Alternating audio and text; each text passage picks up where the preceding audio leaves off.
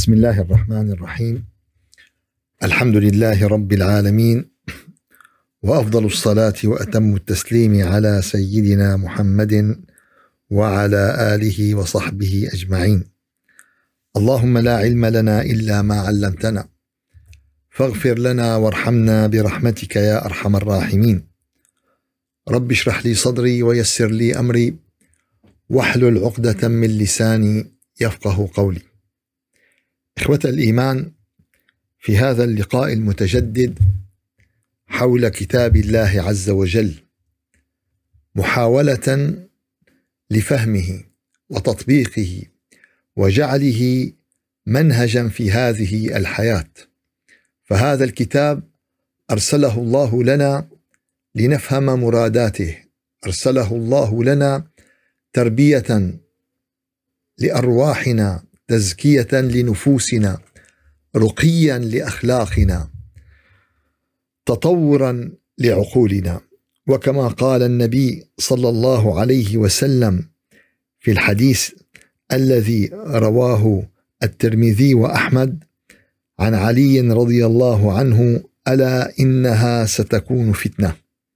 فقال أما إني قد سمعت رسول الله صلى الله عليه وسلم يقول ألا إنها ستكون فتنة؟ فقلت ما المخرج منها يا رسول الله؟ بدها تكون فتن. بدها تكون ضياع للحقيقة. بده يكون ضياع للناس. بده يكون أن ينطمر الصراط المستقيم تحت الأتربة تحت المشاكل تحت الهموم. فألا إنها ستكون فتنة. فقلت ما المخرج منها يا رسول الله؟ قال كتاب الله. فكتاب الله هو المخرج من الفتن. اليوم الناس بيقول لك في فتن في كذا في كذا شو بدنا نساوي؟ شو بدنا نعمل؟ وين بد فالمخرج من الفتن هو كتاب الله. فيه نبأ ما كان قبلكم وخبر ما بعدكم وحكم ما بينكم وهو الفصل ليس بالهزل. من تركه من جبار قسمه الله ومن ابتغى الهدى في غيره أضله الله. وهو حبل الله المتين وهو الذكر الحكيم وهو الصراط المستقيم هو الذي لا تزيغ به الأهواء ولا تلتبس به الألسنة ولا يشبع منه العلماء ولا يخلق على كثرة الرد ولا تنقضي عجائبه. هو الذي لم تنتهي الجن إذ سمعته حتى قالوا إنا سمعنا قرانا عجبا يهدي إلى الرشد فآمنا به. من قال به صدق ومن عمل به اجر ومن حكم به عدل ومن دعا إليه هدي إلى صراط مستقيم. هذا الكتاب الذي هجرته البشرية اليوم. هذا الكتاب الذي ابتعد عن حقيقته المسلمون اليوم فأخذوا بظاهره وبشكله وبالوانه وبأصواته وعدلوا عن تطبيقه وعن جعله منهجا في حياتهم فهان عليهم فهانوا على ربهم فصاروا إلى ما صاروا إليه اليوم من التشتت والتقذم والتشرذم ما لا يخفى على ما لا يخفى على أحد. وصلنا إلى قوله تعالى بعد أعوذ بالله من الشيطان الرجيم بسم الله الرحمن الرحيم ولقد آتيناك سبعا من المثاني والقرآن العظيم. ثم قال تعالى ولا تمدن عينيك إلى ما متعنا به ازواجا منهم ولا تحزن عليهم واخفض جناحك للمؤمنين وقل إني أنا النذير المبين. آيات في منتهى الروعة. فيها منهج للأخلاق فيها منهج للتعامل فيها منهج للظاهر والباطن فيها منهج للتعامل للتعامل مع الدنيا. الله عز وجل يخاطب النبي عليه الصلاة والسلام لا تمدن عينيك إلى ما متعنا به ازواجا منهم. فطبعا يتبادر إلى السامع أن الله عز وجل أن النبي يعني فعل هذا الأمر أو ان لا طبعا الله عز وجل يبين للنبي ألا يفكر بهذا الأمر وقد بين هذا الأمر واضحا وجليا في آه، سورة طه. في سورة طه الله عز وجل يخاطب النبي عليه الصلاة والسلام وكل البشرية من ورائه. ليش لا تمد عينيك؟ لا تمدن عينيك. إلى ما متعنا به أزواجا منهم زهرة الحياة الدنيا. ليش؟ قال لنفتنهم فيه. لنفتنهم فيه.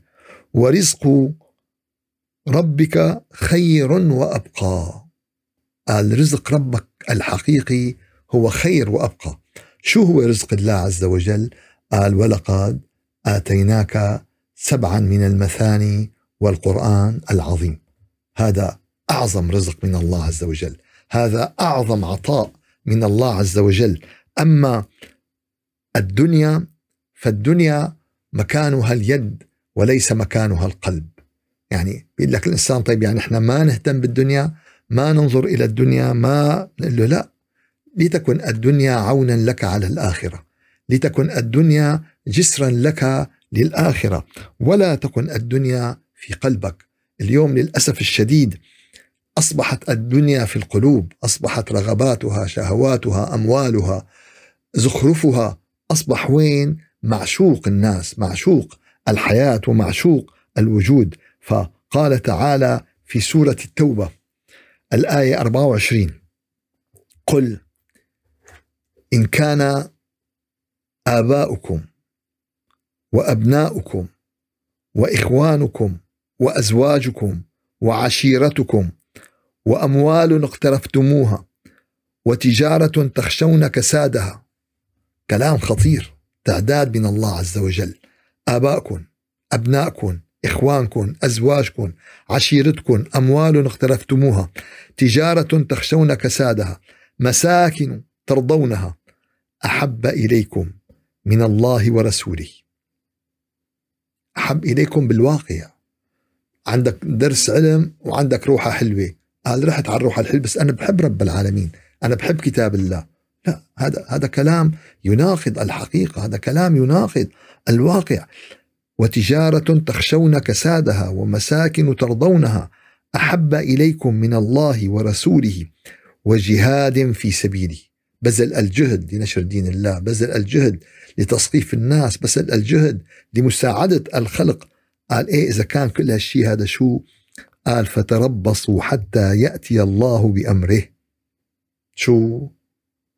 قال يا شيخ لا هذا كلام رب العالمين. فتربصوا حتى يأتي الله بأمره والله لا يهدي القوم الفاسقين. فهل يا ترى سيرانك هل يا ترى مالك هل يا ترى سيارتك هل يا ترى رفقاتك هل يا ترى جماعتك أحب إليك من الله ورسوله وجهاد في سبيله. قال إذا كان هالشيء بالحقيقة أنت خلو بينك وبين نفسك أنت حاسب حالك أنت ناقش نفسك قول يا ترى هالشيء صحيح؟ أنا هل أفضل جانب الله على جانب الدنيا؟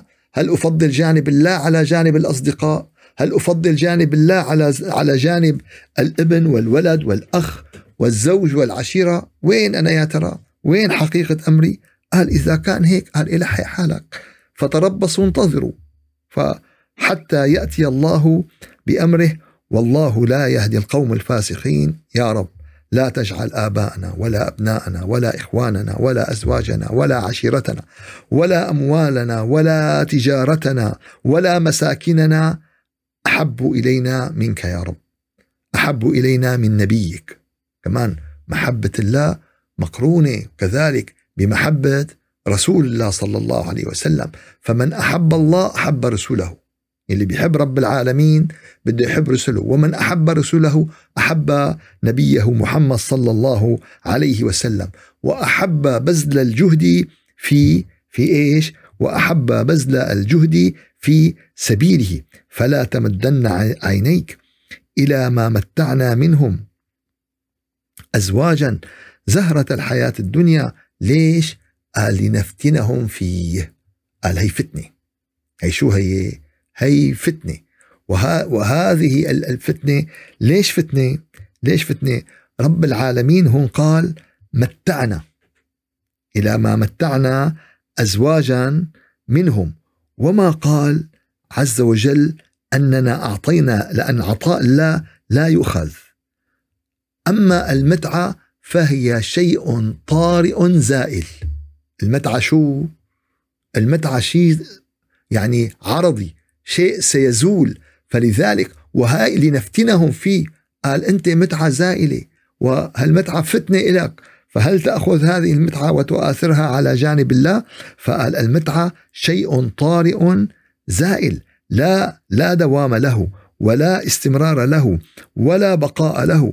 ومن دليل ذلك ما قاله تعالى في سورة الحديد وما الحياة الدنيا إلا متاع الغرور. ف فرب العالمين عم بيقول لك هون لا تمدن عينيك إلى ما متعنا به. فهذه المتعة زائلة. وكل متعة مادية دنيوية في هذه الحياة مصيرها إلى الزوال. مصيرها إلى الزوال. الشباب الجمال السيارة البيت الأهل الأولاد المال. ما حدا رب العالمين إجا سأله يوم القيامة عيونه شو لونهم؟ إذا عيونه زرق بيدخلوا الجنة إذا عيونه كحلي ما بيدخلوا الجنة. ولا سألوا على لون شعره ولا سألوا على طوله ولا سألوا على خدوده ولا سألوا. وإنما إن أكرمكم عند الله أتقاكم. ما بيسألوا رب العالمين قديش وصل رصيده بالبنك بس بيسألوا عن ماله من أين اكتسبه وأين وأين وضعه. ما بيسألوا والله شو الشهادات اللي جابها بس بيسألوا عن علمه. عن علمه ماذا عمل به؟ العلم اللي عنده شو عمل به؟ قال فلا تمدن عينيك. فلا لا تمدن عينيك إلى ما متعنا به أزواجا منهم. فكما ذكرنا أن متعنا هو شيء زائل شيء لا بقاء له. أفمن وعدناه وعدا حسنا فهو لاقيه. كمن متعناه متاع الحياة الدنيا ثم هو يوم القيامة من المحضرين سورة القصص. فكمن متعناه متاع الحياة الدنيا. الحياة الدنيا كلها زائلة فما بالك متاع الحياة الدنيا؟ فما بالك متاع الحياة الدنيا. وكذلك يزول هذا المتاع بالدنيا قبل الآخرة. تعال له لواحد أخي واحد كان معه مصاري هلا ما معه مصاري. يعني شو شعر بال... شو المتعة اللي كان إنه كان معه مصاري؟ كان عنده سيارة وهلأ ما عنده سيارة. شو المتعة؟ فهذه المتعة. شو بقي لك من كل المتع اللي ذهبت وراحت؟ فالمتعة شيء يزول. يا أيها الذين آمنوا ما لكم إذا قيل لكم انفروا في سبيل الله استاقلتم إلى الأرض؟ أرضيتم بالحياة الدنيا من الآخرة؟ فما متاع الحياة الدنيا في الآخرة إلا قليل. فمتاع الدنيا للآخرة قليل لا يقارن ولا يعتبر ولا قيمة له وهو من قيمة الصفر لأن أي عدد على لا نهاية يساوي الصفر. والآخرة لا نهاية لسعادتها ولا نهاية لبؤسها لا نهاية لروعتها ولا نهاية لشقائها لا نهاية لجنتها ولا نهاية لعذابها ونارها وجحيمها. فلذلك أي متاع في الدنيا على الصفر على اللانهاية قيمته إيش؟ قيمته قيمته الصفر. ولقد آتيناك سبعا من المثاني والقرآن العظيم لا تمدن عينيك إلى ما متعنا به أزواجا. فكما ذكرنا المتعة طارئة والمتعة زائلة. ولكن ماذا قصد الله أعلم بقوله أزواجا منهم؟ قال أزواجا ما قال الزوجين ما قال الزوج والزوجة. قال وكأنما هناك أكثر من زوج في هذا المعنى. يعني هون إشارة أنه في أكثر من زوج. فالحقيقة أن هناك معاني عديدة لهذه الآية في القرآن الكريم أزواجا منهم. أول شيء يعني الإنسان لشدة تعلقه في الدنيا لشدة تعلقه في الدنيا أصبح زوجا لها مقارنا لها. فمين زوجته الحقيقية؟ زوجته الحقيقية هي الدنيا لأنه متعلقا بها متمسكا بأهدابها. فصارت هي زوجته الحقيقية. قال هو مين متعلق؟ قال متعلق بالمال حياته المال روحه المال. بشوفه بمنامه إذا راح له شوي بيمرض بينجلط. قال هذا الزوج الحقيقي له اليوم أصبح هو إيش؟ هو المال. فالمال في دمه في خواطره في هواجسه في خططه. فهو زوج للدنيا وهو زوج للمال وهما زوجان متعلقان ببعضهما البعض. سيارة بيشوفها بمنامه بحب السيارات بينام بفي بشوف فهذا شو؟ هذا الشيء كمان إيش؟ قال هاي الزوج الحقيقي له. بشوف الشغلة الفلانية امرأة رجل مخلوق يلي هو.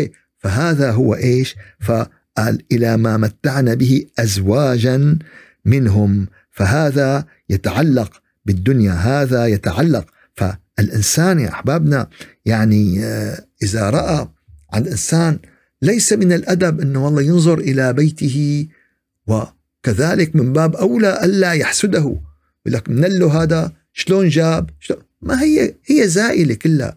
ما هي كلها إيش؟ ما هي كلها رايحة. فأنت إذا شفت بيت فخم شفت محل ضخم شفت أساس ممتاز شفت واحد عنده أولاد آه، شو اسمه؟ شفت يعني بتدعي له بالبركة بتدعي له بالخير أما ما بتنظر له نظرة العين فما بالك أن يعتدي الإنسان بإيش؟ بحسده. لك فلان عنده عين. شو يعني؟ يعني يحسد.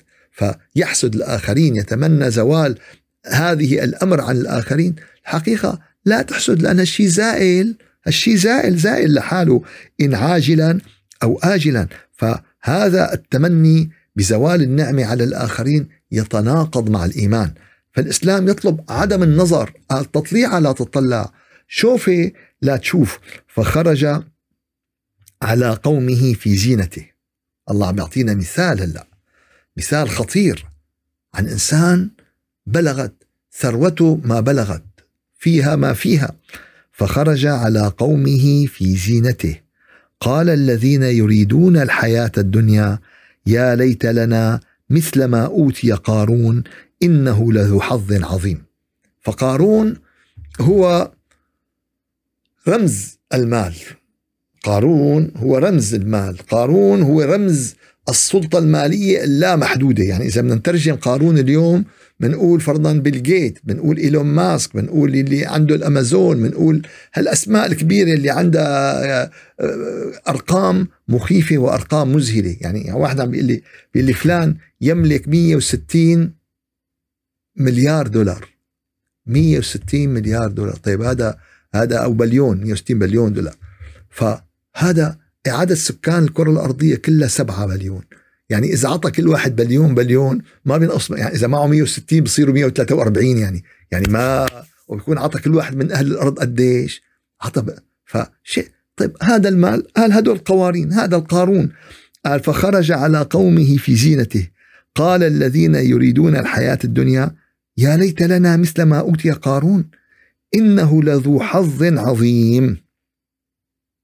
وقال الذين أوتوا العلم ويلكم. يا ويلكم. ثواب الله خير لمن آمن وعمل صالحا ولا يلقاها إلا الصابرون. شو بكون؟ شو بكون ثواب رب العالمين؟ هو هو خير. ثواب رب العالمين هو أفضلكم. ثواب رب العالمين ورزق رب العالمين هو أحسنكم. يعني من كل هذا التمني ومن كل هذا الأمر. فلا تنظروا إلى ما آتاه الله من الدنيا ولا يعني تشوفوا هالشيء هذا إنه هذا هو الشيء العظيم وهذا هو الشيء يلي بده إياه. فخرج على قومه في زينته.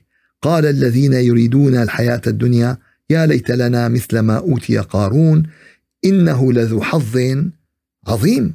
وقال الذين أوتوا العلم ويلكم ثواب الله خير لمن آمن وعمل صالحا. ولا يلقاها إلا الصابرون. طيب شو صار بعدين؟ قال فخسفنا به وبداره الأرض. فما كان له من فئة ينصرونه من دون الله وما كان من المنتصرين. وأصبح الذين تمنوا مكانه بالأمس يقولون ويك أن الله يبسط الرزق لمن يشاء من عباده ويقدر لولا أن من الله علينا لخسف بنا ويكأنه لا يفلح الكافرون. يا لطيف. فثاني يوم انخسف به وبماله الأرض. هي الدنيا هي الدنيا اليوم بيقول لك فلس ثاني يوم. والله بيقول لك والله اجته جلطة بدماغه نقطة دم بدماغه. طيب شو فائدة المليارات؟ شو فائدة الملايين؟ اجته جلطة بقلبه والله اجته كذا والله اجته فيروزة والله كوران موران إيه سيران ما بيخلص يعني من هالقصص ومن هال من هالمسلسلات. فشو قال لهم الذين أوتوا العلم؟ ويلكم ثواب الله خير لمن آمن وعمل صالحا. قال لا تمدن عينيك. ليش؟ قال فإذا آتاك الله فهم القرآن فقد آتاك الخير الكثير. إذا آتاك الله عز وجل الإحساس والشعور بذكر الله عز وجل فقد آتاك الخير الكثير. إذا آتاك الله عز وجل محبة الله محبة نبيه ومحبة أحبابه فقد آتاك الخير العظيم. ف وكما قلنا لا يعني هذا بشكل من الأشكال عدم الاشتغال بالدنيا. بمرحلة سيطر هذا الفكر. فقال لك الدنيا متاع الدنيا زبالة الدنيا كذا. لا ليس هذا المقصود. مطلوب أن تكون الدنيا في يدنا. وممنوع أن تكون الدنيا في قلوبنا. بتكون الدنيا بإيدك وقد ما بدك خذ وقد ما بدك عاطي نعم المال الصالح للعبد الصالح. يا ريت يكون المال الصالح بأيدي الصالحين ليقيموا مشاريع الخير ومشاريع العطاء ومشاريع الفائدة لأهل الأرض جميعا. يا ريت الشيء هذا. ولكن للأسف الشديد اليوم أما آه، إن الإنسان ليطغى أن رآه استغنى. الإنسان اللي ما عنده سلوك الإيمان اللي ما دخل مدرسة التربية اللي ما دخل مدرسة الصلة بالله فإذا أتاه المال فإنه يطغى فإنه يتجبر يقول لك أنا أوتيته على علم من عند أنا أنا الفهمان أنا الشاطر أنا اللي عملت ودبرت وساويت وهذا. فلا تمدن عينيك إلى ما متعنا به أزواجا منهم. فالإنسان يسعى الإنسان يعني آه، يبذل جهده. الإنسان لا يفوت فرصة من الفرص. كم وكم من الأشخاص قابلتهم يقولوا لي حرام حلال بالله بيجوز يا الله شو روحنا على حالنا؟ فرص. يا لا لا تروح على حالك. أي فرصة ممكن أنك تستثمر فيها وتنمو فيها وتكبر فيها وحطها بعدين هالشي هذا في سبيل الله. قال طيب بذلنا الجهد وما مشي الحال. بذلنا وما فوتنا فرصة وما مشي الحال. قال احرص على ما ينفعك. قال رسول الله صلى الله عليه وسلم احرص على ما ينفعك. واستعن بالله ولا تعجز. عندك مهمة عندك مشروع عندك عمل. قال إيه شو؟ استعين بالله عز وجل. حراص على الشيء اللي فيه منفعتك. منفعتك منفعة من حولك أبنائك عائلتك عشيرتك قبيلتك. احرص على ما ينفعك. واستعن بالله ولا تعجز وإن أصابك شيء فلا تقل لو أني فعلت كذا كان كذا وكذا. أوعى. هذا النكت بقى بالدفاتر. أنا لو اشتغلت هالشغلة أنا لو ما بعت هالأرض أنا لو خليت فهذا الكلام الحقيقة لن يجدي نفع.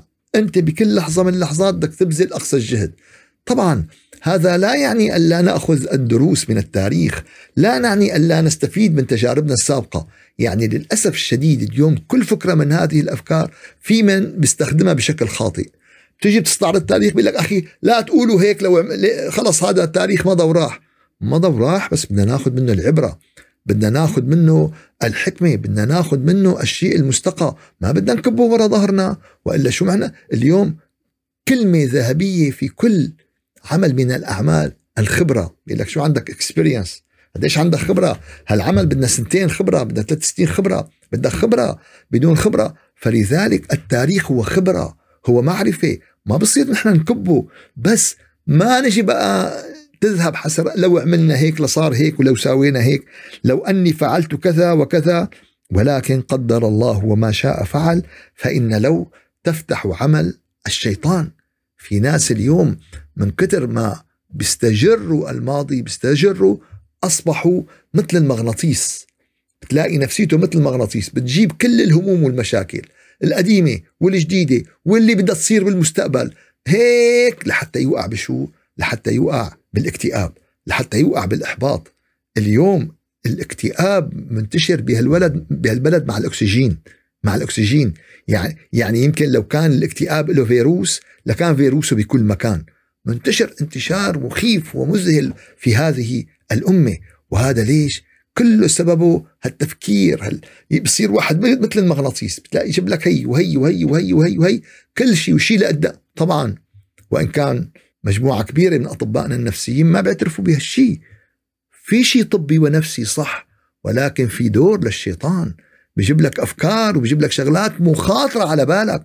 فاليوم الاطباء النفسيين عم بيعالجوا جزء كبير من الاكتئاب بواسطة الحبوب واسطه ويغفلون عن جانب الشيطان اللي عم بيلعب. هلا قديش النسبة هي بدها دراسات؟ قديش النسبة اللي عم يلعب فيها الشيطان؟ وقديش النسبة اللي هي من الدماغ والنفسية والحب؟ هاي بدها دراسات وبدها ولكن نحن عم نعطي الاستراتيجية. فلا بد من مريض الاكتئاب إنه ينتبه للشيطان. لا الشيطان هو بيفتح له أول شيء. هو بيجي بيستورد له بقى. هالشغلة وهالشغلة وهالشغلة وهالشغلة إلى أن يثقل عليه ويخليه إيش بقى؟ يوقع بهمه ويوقع بألمه وهذا اللي بده إياه. يوقع بلو. ولكن يعني شوف التربية النبوية كيف أغلق الباب على الشيطان. أغلق الباب على وسوسات الشيطان. عم عم بذكر لي شخص إنه في شخص وقع بمرض وطاب من هالمرض وراح لعند الأطباء وقالوا له طبت وخلص وما فيك شيء. بيرجع كل فترة بركي أنا ما طبت بركي لسه أنا معي بر... بقى بفوت بقى بالقلق بفوت بقى بفوت بالاكتئاب بفوت ما بتلاقي غير بقى بعدين. شبك يا فلان؟ مالي حسنان أحكي مع حدا. مالي حسنان أطلع مالي حسنان فوت. مالي مالي مالي إلى نهاية هذه السلسلة من إيش بقى؟ من الإغلاق على النفس. فالنبي أغلق الباب على الشيطان. قال لك في تعوذ بالله من الشيطان الرجيم. قال لك في بسمله قبل الأعمال. قال لك في لو تفتح عمل الشيطان. قال لك لا تخاف إنما يريد الشيطان أن يخوف أولياءه. بلا بركي صار هيك بركي فرط بركي ما عاد معك مصاري. بركي بركي بركي بركي بركي بركي بركي لحتى تبرك نفسك. لا قال احرص على ما ينفعك. شوف وين وين مصلحتك وين منفعتك قال احرص عليها.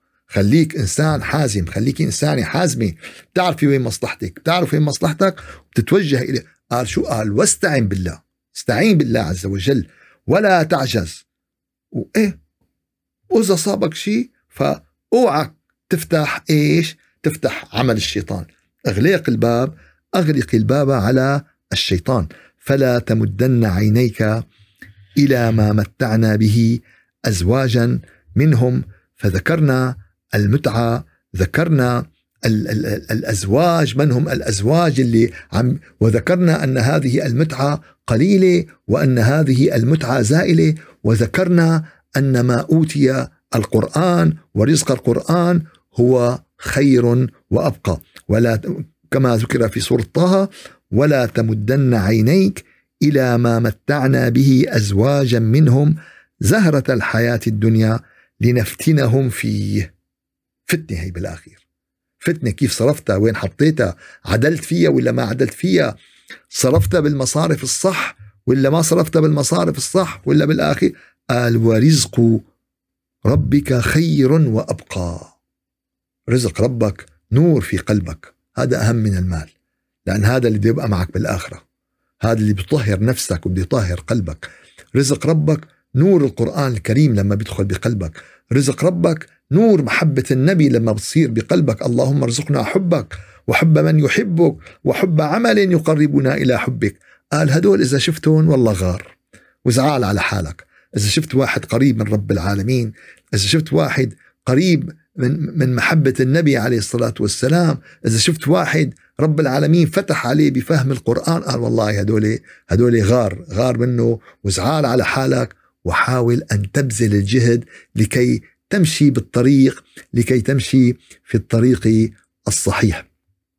لا تمدن عينيك إلى ما متعنا به أزواجا منهم ولا تحزن عليهم خطاب ابتداء لسيدنا النبي عليه الصلاة والسلام. قال لا تحزن عليهم وكأن النبي عليه الصلاة والسلام قد حزن عليهم قديش كان النبي عليه الصلاة والسلام؟ حاربوه حاولوا قتله. قتلوا ابنته قتلوا أصحابه أخذوا أموالهم شردوهم طردوهم هجروهم. ما خلوا وسيلة حاولوا راحوا للمدينة راحوا على المدينة لحقوهم على المدينة بدهم يدمروا المدينة بدهم يدمروا الإسلام وبدهم يروحوا شو هذا ومع ذلك رب العالمين قال له لا تحزن لا تحزن عليهم ولا تحزن عليهم. ليش؟ لأن النبي كان يعني ليش؟ حزنان عليهم. متمني هدايتهم. ولما أتى الملك وقال له أطبق عليهم الأخشبين طلع هيك شو في بصيص أمل؟ شو في احتمال؟ أخي أبو جهل وأبو ما في أمل. ولا جماعة مغرقين بالكفر وبالعداوة لا أبعد. طيب خلينا نمسحهم ونخلص من القصة. قال له لعل الله يخرج من أصلابهم من يقول لا إله إلا الله. صلى الله عليك وسلم يا سيدي يا رسول الله. صلى الله عليك وسلم يا سيدي يا حبيب الله. شو هال شو هالرؤية العظيمة؟ شو هالصبر؟ شو هالإنكار للذات؟ واحد غيره بيقول له دمر. عملوا فيني هيك وبهدلوني وسبوني وحطوا جزور الناقة وأنا ساجد فوق. دمرون هدول. شو بدهم بيستاهلوا أكثر من هيك؟ قال له لا. لعل الله يخرج من أصلابهم. والله عز وجل يعني جبر بخاطر سيدنا النبي. وأخرج من أصلابهم من يقول لا إله إلا الله فها هو عتبة وها هو ربيعة وها هو كل خرجوا من أصلاب هؤلاء كانوا هم حملة الرايات وكانوا هم قادة الفتوح وكانوا هم العلماء وكانوا هم الحكماء وكانوا الذين كادوا من فقههم أن يكونوا أنبياء. فالنبي حزن رب العالمين قال له لا تحزن. قال له لا تحزن لأن أتتهم الرسالة أتاهم البلاغ الواضح المبين وهم استكبروا وهم يعني كانوا معاندين وهم كانوا متشبثين فالإنسان بشر يبقى بشر. قال ولكن لا تغرق بهذا الحزن. خلص أنت حزنان عليه انصحه قال والله يا أخي حزنان زعلان على أخي. قال إيه بنصحه؟ زعلان على أختي بنصحها. زعلان على أمي بقلها زعلان على أبي بوجهه. وأنا هذا بالاخير المطلوب أنا عم بعطيك كلام الله أنا عم بعطيك الحكمة. أنا عم بعطيك ما في صالحك في الدنيا والآخرة. ف ولا تحزن عليهم واخفض جناحك للمؤمنين. واخفض جناحك للمؤمنين. شوفوا يا أحبابنا هذا كله تفسيرا للصفح الجميل. يوم قال له بال... بالآية يعني آه، فاصفح الصفح الجميل فهذا هذا من. لا تمدن عينيك من الصفح الجميل ولا تحزن عليهم. واخفض جناحك كل هذه التعليمات كل هذه التوجيهات كل هذا لإعطاء هذا الخلق الرائع هذا الخلق النبوي السامي. هاي معاني يا أحبابنا وإنك لعلى خلق عظيم.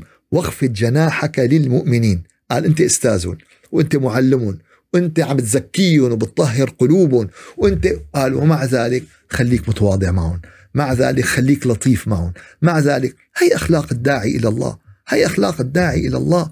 كن ارضا لنزرع فيك وردا فإن الورد منبته التراب. الورد وين بيطلع الورد؟ بيطلع بالتراب.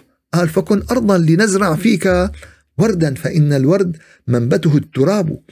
ملء السنابل ملء السنابل تنحني بتواضع؟ السنبله المليانة بتلاقيها عم تنحني بط... حاملة محملة بالعلم والخير والبركة. تن... والفارغات رؤوسهن شوامخ. أما السنابل الفاضية السنابل الفارغة فبتلاقيها رافعة راسها وشامخة على قلة طعمة. ف لا تمدن عينيك إلى ما متعنا به أزواجا منهم ولا تحزن عليهم واخفض جناحك للمؤمنين. لقد جاءكم رسول من أنفسكم عزيز عليه ما عنتم حريص عليكم بالمؤمنين رؤوف رحيم. مو بس واخفض جناحك بالمؤمنين رؤوف رحيم.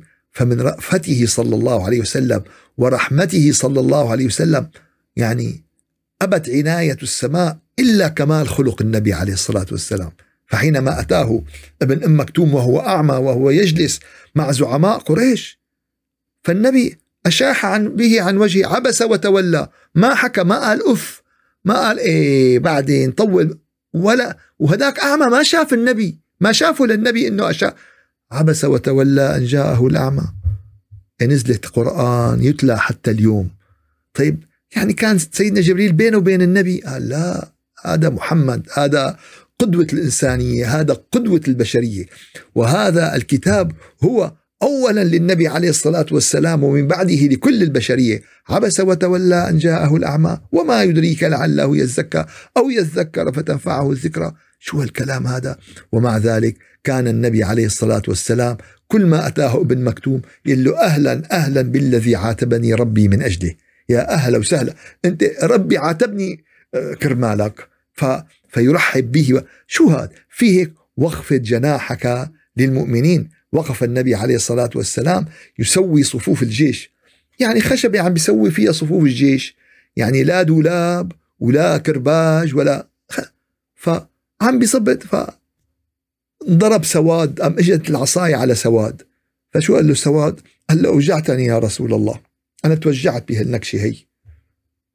فقال النبي اقتل لنفسك يا سواد. هي العصاية واضربني مثل ما أنا نكشتك. اقتل لنفسك يا سواد. فقال يا رسول الله أما إنك قد أصبت لحمي أنا مالي لابس صدري مكشوف. وإجت العصاية وين؟ إجت العصاية على صدري ف فكشف له النبي صلى الله عليه وسلم فانكب عليه سواد وأخذ يقبله. فقال ما دفعك لهذا يا سواد؟ فقال يا رسول الله يعني أردت أن يكون آخر عهدي في هذه الدنيا أن يمس جلدي جلدك. أنا رايح للشهادة أنا رايح للآخرة أنا انتهيت من الدنيا وأردت أن يكون آخر عهدي بهذه الدنيا أن يمس جلدي جلدك. شو هالمحبة هي كانت لسيدنا النبي عليه الصلاة والسلام؟ شو هالتفاني؟ شو هال... اليوم في حب شكلي للنبي في حب ظاهري في حب يعني لا حول ولا قوة إلا بالله العلي العظيم. لا تمدن عينيك إلى ما متعنا به أزواجا منهم ولا تحزن عليهم. واخفض جناحك للمؤمنين. فهكذا النبي عليه الصلاة والسلام.